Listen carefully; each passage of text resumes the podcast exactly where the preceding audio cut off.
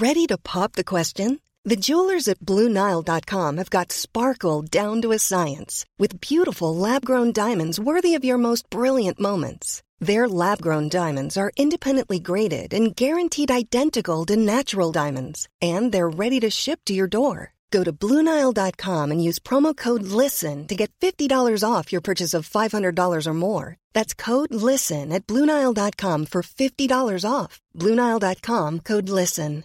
Quality sleep is essential. That's why the Sleep Number Smart Bed is designed for your ever evolving sleep needs. Need a bed that's firmer or softer on either side? Helps you sleep at a comfortable temperature? Sleep Number Smart Beds let you individualize your comfort so you sleep better together. JD Power ranks Sleep Number number 1 in customer satisfaction with mattresses purchased in-store. And now save 40% on the Sleep Number limited edition Smart Bed for a limited time. For JD Power 2023 award information, visit jdpower.com/awards. Only at Sleep Number stores or sleepnumber.com. Normally, being a little extra might be a bit much, but not when it comes to healthcare. That's why United Healthcare's Health Protector Guard fixed indemnity insurance plans, underwritten by Golden Rule Insurance Company, supplement your primary plan so you manage out-of-pocket costs. Learn more at uh1.com.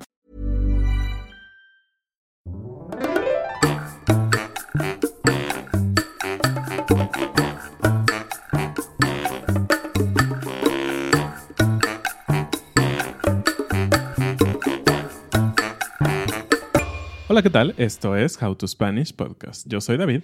Y yo soy Ana. Este episodio tenemos una invitada súper, súper interesante con nosotros, Emilia. How to Spanish podcast is designed to help Spanish students improve their listening and vocabulary skills, and it's made possible thanks to our Patreon community. By joining the community, you can access the vocabulary guide and interactive transcript, bonus episodes, and monthly activities to practice your Spanish. If you would like to join the experience, go to patreon.com slash howtospanishpodcast. Así es, estamos súper emocionados porque hoy podemos platicar con Emilia. Vamos a tener una entrevista y ella es súper interesante y nos va a contar un poquito sobre su trabajo, su emprendimiento y bueno, ella ya les dirá, pero es una ingeniera en México y bueno, eso tiene sus cositas especiales. Pero bueno, hola Emilia, ¿cómo estás? Hola, muy bien, ¿y ustedes? Súper bien. Súper bien, muchísimas gracias por acceder a participar con nosotros en este episodio. Pero bueno, cuéntanos un poquito sobre ti, cuéntale a nuestra audiencia quién eres. Perfecto, bueno, mi nombre es Emilia y soy ingeniera en biotecnología y estoy trabajando actualmente en una planta química que hace materias primas para otras empresas como pintura, recubrimientos, impermeabilizantes, varias cosas. Mi rol principal eh, se llama ingeniero de mejoras y lo que yo hago normalmente es proponer nuevas ideas eh, para mejorar el proceso, ya sea haciendo un poco más rápido el proceso, los tiempos de ciclos disminuirlos o también instalar algún tipo de nueva tecnología que venga directamente desde el centro tecnológico de la empresa en la que estoy. Órale. Wow, suena súper intenso.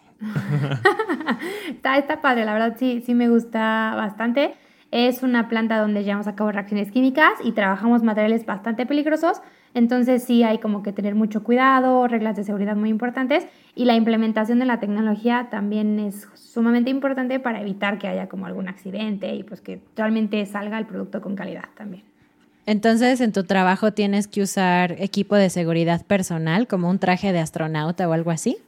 Sí, no tanto yo como astronauta, pero sí, nuestro casco, nuestros gogles y ahorita con el cubrebocas se empañan todo el tiempo. Es un poco complicado. Guantes, manga larga y jeans.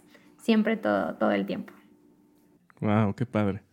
Y obviamente es, es un tema, digamos, generacional, ¿no? Pero a veces tenemos en la mente que hay algunas cosas en que originalmente había pocas mujeres, ¿no? Como en el tema de las plantas. Y yo también a mí me tocó trabajar en, algunas plantas en mi, en mi pasado Godín. Eh, como saben nuestros escuchas, pues sí, yo fui Godín bastante tiempo. Y, y, era interesante porque, pues sí, hoy en día hay muchísimas mujeres en las plantas. Pero yo recuerdo cuando platicaba con mi abuelo, que él también trabajó en bastantes plantas en la industria del acero, pues decía que prácticamente no había mujeres, ¿no? Pero estamos hablando tal vez hace 40 o 50 años. Entonces, esto ha cambiado muchísimo. ¿Qué nos podrías decir tú sobre tú como ingeniera mujer en este ambiente pues de máquinas, de elementos químicos, qué tantas mujeres hay en las plantas, cómo te sientes trabajando. Creo, no estoy seguro, que aún así hay más hombres porcentualmente hablando entre mujeres y hombres, ¿no? Platícanos un poquito de ese tema como las mujeres en la industria. Sí, sí es, la verdad, sí es este, muy notorio la falta de mujeres en este tipo de, industrias. Realmente pues bueno, mi papá, toda mi papá también es, ingeniero y toda la vida ha trabajado en, fábricas y en plantas. Entonces él como que me compartió ese amor por la ingeniería y por las máquinas grandes y por todo. Entonces siempre me acompañó y nunca me hizo sentir como menos por ser mujer. Entonces yo creo que eso eh, fue también un poco clave a la hora de llegar a esta, a esta empresa, porque sí, como dices, ¿no? Las, las mujeres somos súper poquitas hay actualmente ingenieras, somos dos mujeres ingenieras dentro de, la planta. Ya tenemos mujeres operadoras, pero estos son, no sé, poquito tiempo, no es muy, no es muy viejo. Entonces, cuando yo llegué eran puros hombres, operadores hombres, mecánicos hombres, el líder de la planta hombre. Realmente mujeres líderes tampoco hay. Entonces, no fue difícil para mí por la, experiencia con mi papá, que él siempre me trató como igual y me, subía, me metía y me enseñaba y me dejaba que yo manipulara las, máquinas y las herramientas, pero sí fue un poco complicado a la hora de, la cultura y de en este nuevo mundo, ¿no? Porque para los otros hombres o para los operadores hombres y, e ingenieros y mecánicos, pues yo era una mujer y no, o sea, que soy mujer y que aunque yo me sintiera igual, pues era mujer. Entonces, siempre ha sido complicado el tema de, ¿y tú por qué, por qué haces aquí? Tú tienes que estar en tu casa, este, tú eh, eres ingeniera, qué raro. Pero, por ejemplo, una de las cosas que me doy mucho cuenta, por ejemplo, es que a todos los hombres les dicen ingenieros, a todos. Y a las mujeres nos llaman por nuestro nombre. ¿No? Que es como, es muy, muy, muy notorio, ¿no? Es como Emi o Joa, la otra ingeniera, pues sí, o Chris, ¿no? Que son como las tres, que, las tres mujeres que estamos muy metidas con los operadores. Y entre ellos se dicen ingeniero, por ejemplo, a, los otros ingenieros, ingenieros siempre 100%, no les pueden decir por su nombre, o ingeniero Romo, o ingeniero Resendiz, y a mí siempre es Emi. Entonces, a mí no me molesta que no me digan ingeniera, pero sí noto como que esa diferencia muy clara entre hombres y, mujeres.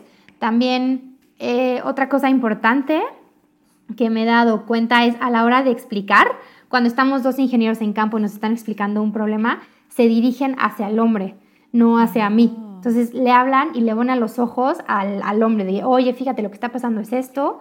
Y a mí como que, ah, sí, me explican, pero no, me, no se dirigen a mí en primera persona, o bueno, no en primera persona, sino a como que principalmente se dirigen al, a los hombres. Pero de ahí en fuera no, no creo que haya sido difícil. Como yo tenía esa seguridad con mi papá, siempre como que les dijo, oigan, yo estoy aquí para ayudarles, yo sé esto. Y siento que otra cosa que también, además de ser mujer, al menos en la planta en la que estoy, que tienes que como que ganarte el respeto de las personas. Y eso es muy difícil porque tienes que demostrar que sabes o que, que, haces las preguntas correctas o que realmente tienes información de lo que está pasando. Porque si no, no te toman en cuenta. Entonces es, es complicado. Pero dirías que eso es como por ser niña, bueno, por ser mujer, o en general como la cultura de la planta es dura en el sentido, porque a mí me pasó, ¿no? Algunos ingenieros hombres en las plantas, también más jóvenes, sobre todo, pues tú eres joven y eres mujer, y hay personas con muchísima experiencia que dicen, a ver, tú no me vas a venir a enseñar, es ¿no? De universidad. Entonces, sé que eso es un gran shock para hombres ingenieros mayores, ¿no? Que llegue un joven ingeniero a querer aprender, a querer decir cosas y todo eso.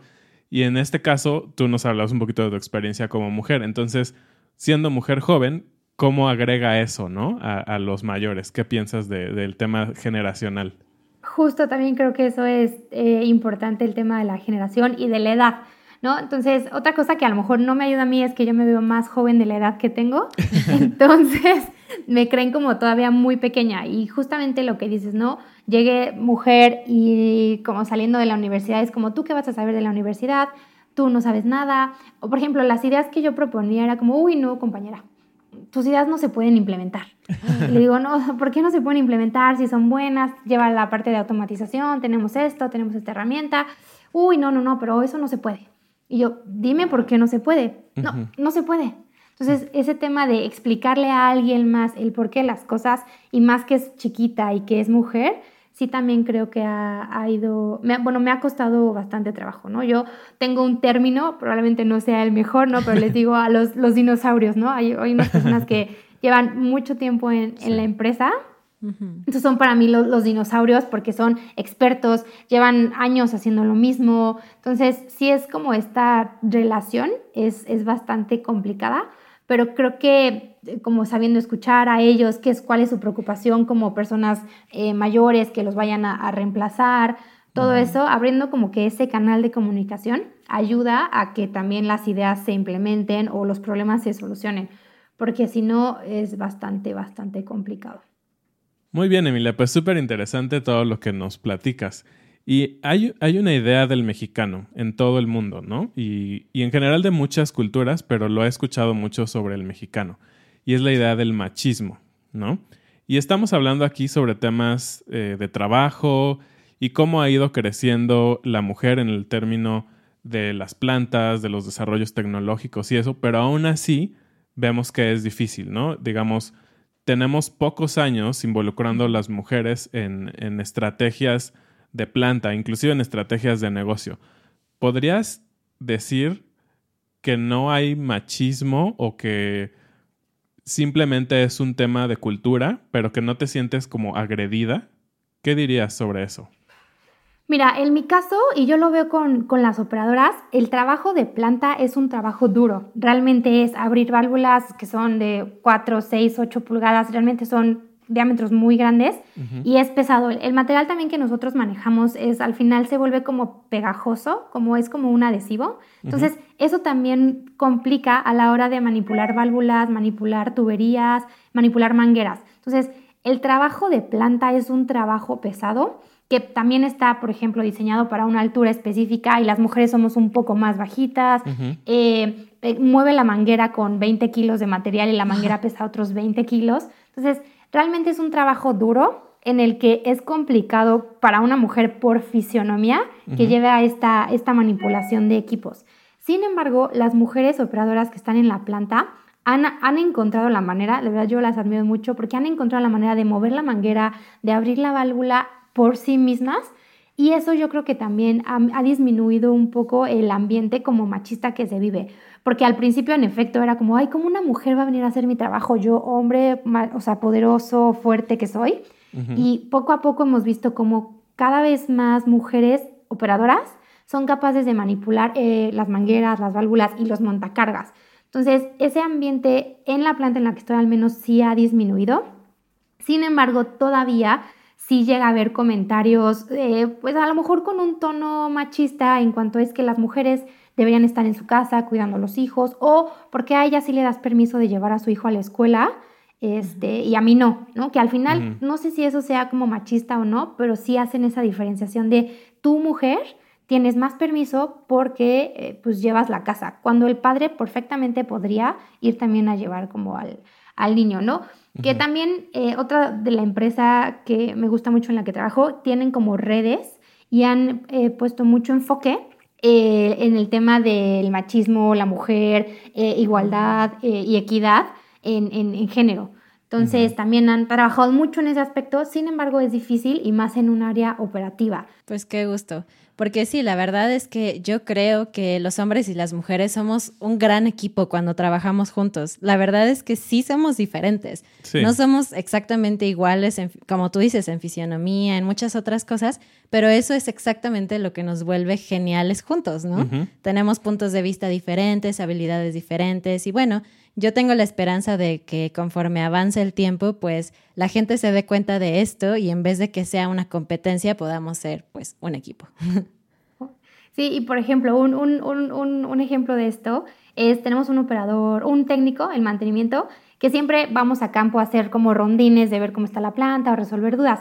Y siempre yo recojo la basura, recojo como las maderas que me encuentro, los tapones. Y un día me hizo este comentario, me dijo, por eso es bueno tener mujeres en la planta.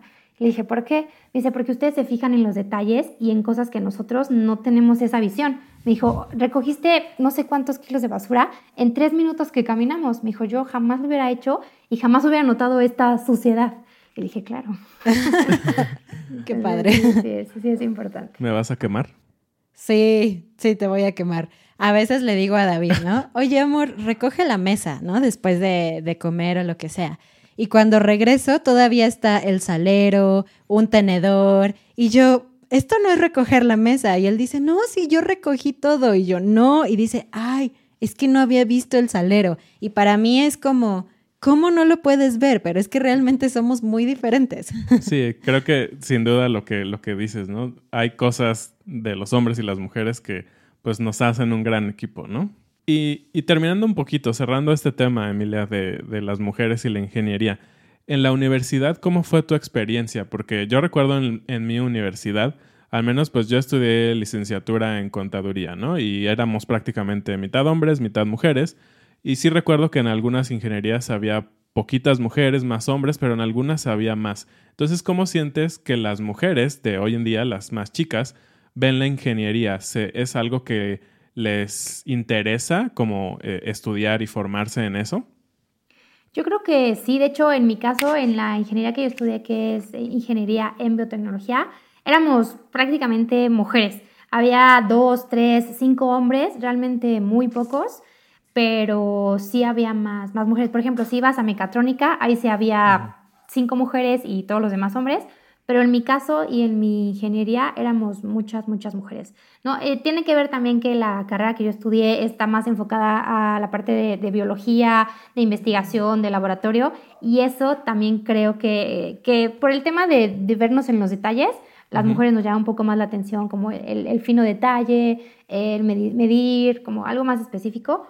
Pero sí, había más mujeres y mis maestras, también había más mujeres maestras que maestros hombres, al menos en, la universidad donde estudié y en la carrera que estudié. Pues sí, pero además de este trabajo que tienes, Emilia, para nuestros oyentes, quiero contarles que Emilia también es emprendedora y ella tiene su pues su propio negocio y es muy interesante y queremos también que nos cuentes un poquito sobre eso. Quisiéramos que nos dijeras ¿Cuál es este negocio extra que tú tienes? ¿Cómo lo formaste? ¿De dónde surgió esa idea?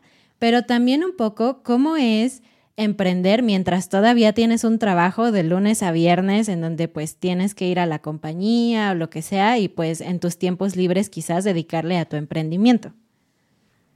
Claro, claro que sí, me encanta. La verdad es que me, apasiona muchísimo hablar de mi, de mi emprendimiento, y hasta me brillan mis ojitos. Ah. Y eh, mi emprendimiento es, venta de macetas, plantas y, maceteros. Simplemente buscamos como transmitir la magia de la naturaleza en el hogar de las personas a través de macetas bonitas y maceteros, maceteros lindos. ¿Cómo empezó esta idea? Realmente empezó principio en, principio para eh, una, cubrir una necesidad mía yo llegué a vivir sola en un, en un pueblito que se llamaba Tlaxcala y pues no tenía muebles, ¿no? Me acababa de graduar de la universidad, empezaba eh, el trabajo y me tuve, tuve también que mudarme a vivir sola. Entonces yo tenía un, una silla blanca, una mesa blanca de esas de Coca-Cola de plástico que te ah. regalan por ahí y buscaba como cómo hacer que mi casa se vea muy linda con poquitas cosas. Entonces dije plantas, las plantas me gustan mucho, siempre me han gustado y literal lo primero que me compré fue una planta y me llevé una orquídea que mi mamá me había regalado. Entonces llegué con mi orquídea, mi silla blanca y mi mesa blanca a vivir a, este departamento. Y buscando cómo hacer que luciera mucho mi depa, eh, pensé en, estas, en estos maceteros, una, una maceta normalita y una base de madera. Y literal fue, los primeros maceteros fueron para mi casa, que de hecho son estos y son los originales. y este, pues me gustaron mucho. Luego mi novia me ayudó a hacer esta, este primer batch o esta primera prueba de maceteros con su carpintero y yo empecé a buscar como macetas en una tienda X. Y después me dijo, oye, me gustaron mucho, necesito unos para mi oficina. Y fue lo mismo, ¿no? Me, le pedimos al carpintero que nos hiciera unos para él y pues fui a buscar más macetas. Y con el tiempo me dijo, oye, ¿por qué no intentas este, que, esto salga? Está padrísima la idea, yo creo que les va a gustar a muchas personas. Y pues me, le dije, va, órale, perfecto. Me ayudó también a construir como unos ocho maceteros que tuve arrumbados un mes, no hice nada, de, de nada los dejé ahí, hasta que me dijo, ¿qué? ¿No puedes o qué onda? Y dije, no, claro que sí puedo, como que me, me retó a, a, lograrlo y en una semana vendí los ocho sets que tenía para, para esto. Y ya empezó Ambienta, después ya le di forma, creé el logo, hice el catálogo, tomé fotos aquí en, en mi sala y todo, todo empezó a fluir muy, muy padre. Ya vamos a cumplir dos años con, con Ambienta y ha sido un reto, ¿no? Lo que dices de, los tiempos, de, de ser una Godín que trabaja de 8 a 5 de la tarde, que tiene que trasladarse y el tráfico queretano es un poco complicado. Yo creo que el secreto es, bueno, pues la organización de los tiempos, ¿no? O sea, ahorita las tardes son para ambienta y los fines de semana dedico a ambienta. Me voy a, a comprar plantas, a comprar macetas y en las tardes o en las noches es cuando planto y entrego. Emilia dijo su novio, ¿no? Pero vamos a hacer aquí un pequeño shout out a, a su novio, que es el Arquidiego. Y el Arquidiego también tiene un canal de YouTube, por si ustedes quieren seguirlo. Habla sobre construcción en español. Súper interesante su uh -huh. contenido, bastante innovador me parece en todo el tema de construcción. Así que sabemos que muchas personas en diferentes partes del mundo les interesa mucho el tema de construir por su propia cuenta y todo eso, así que les vamos a dejar por ahí los enlaces a las redes sociales y al canal de YouTube del Arqui Diego. Y también al Instagram de Ambienta, ¿no? Porque yo te sigo, Emilia, y allí en tu Instagram veo que compartes un montón de información sobre diferentes plantas, sobre cómo cuidarlas, y eso se me hace súper, súper interesante. Y, y, también si ustedes están en México, pues. Emilia tiene ya diferentes unidades de negocio en el país, así que cuéntanos, ¿dónde ¿Dónde eh, vendes? Bueno, aquí en Querétaro y creo que ya en otras ciudades, ¿no? Sí, tenemos en Morelia, también Ambienta Morelia ya existe, tenemos una líder de operaciones ahí, en Celaya, que está muy cerquita de Querétaro, pero uh -huh. aún así es otra ciudad, y justamente hace un mes abrimos en Puebla. Entonces ya son wow. cuatro ciudades donde vendemos ambienta. Genial. Entonces, el imperio de plantas El imperio ambienta. de plantas Por ambienta. supuesto. Está padrísimo. Qué padre. Muchas felicidades, Emilia, porque sabemos que Muchas no gracias. es nada fácil, como decíamos, ¿no? Mantener tu trabajo tiempo completo y dedicarle al negocio propio necesita muchísimo. Pues sí, vamos cerrando este episodio. Nos encantó hablar contigo, Emilia. Y bueno, vamos a terminar con la frase del día antes de despedirnos, que es algo que tú dijiste. Tú dijiste que te brillan los ojitos cuando hablas de Ambienta, tu proyecto. ¿Qué significa me brillan los ojitos?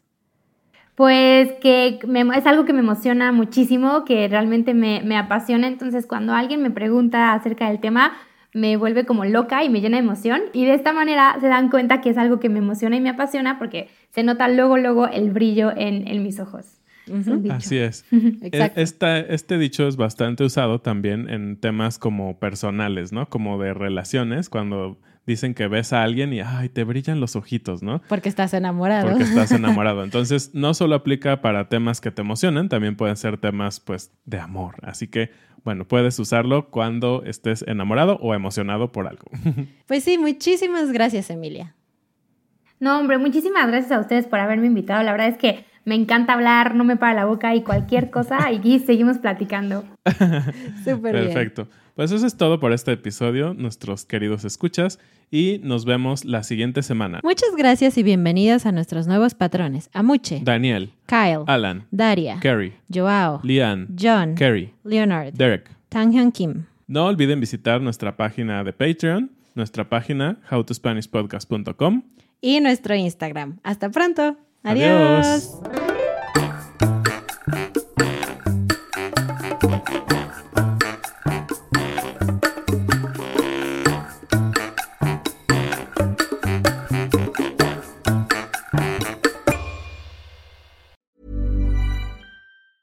A lot can happen in three years, like a chatbot may be your new best friend. But what won't change? Needing health insurance. United Healthcare Tri Term Medical Plans, underwritten by Golden Rule Insurance Company, offer flexible, budget friendly coverage that lasts nearly three years in some states. Learn more at uh1.com. Mom deserves the best, and there's no better place to shop for Mother's Day than Whole Foods Market. They're your destination for unbeatable savings, from premium gifts to show-stopping flowers and irresistible desserts. Start by saving 33% with Prime on all body care and candles. Then get a 15-stem bunch of tulips for just $9.99 each with Prime. Round out Mom's menu with festive rosé, irresistible berry chantilly cake, and more special treats. Come celebrate Mother's Day at Whole Foods Market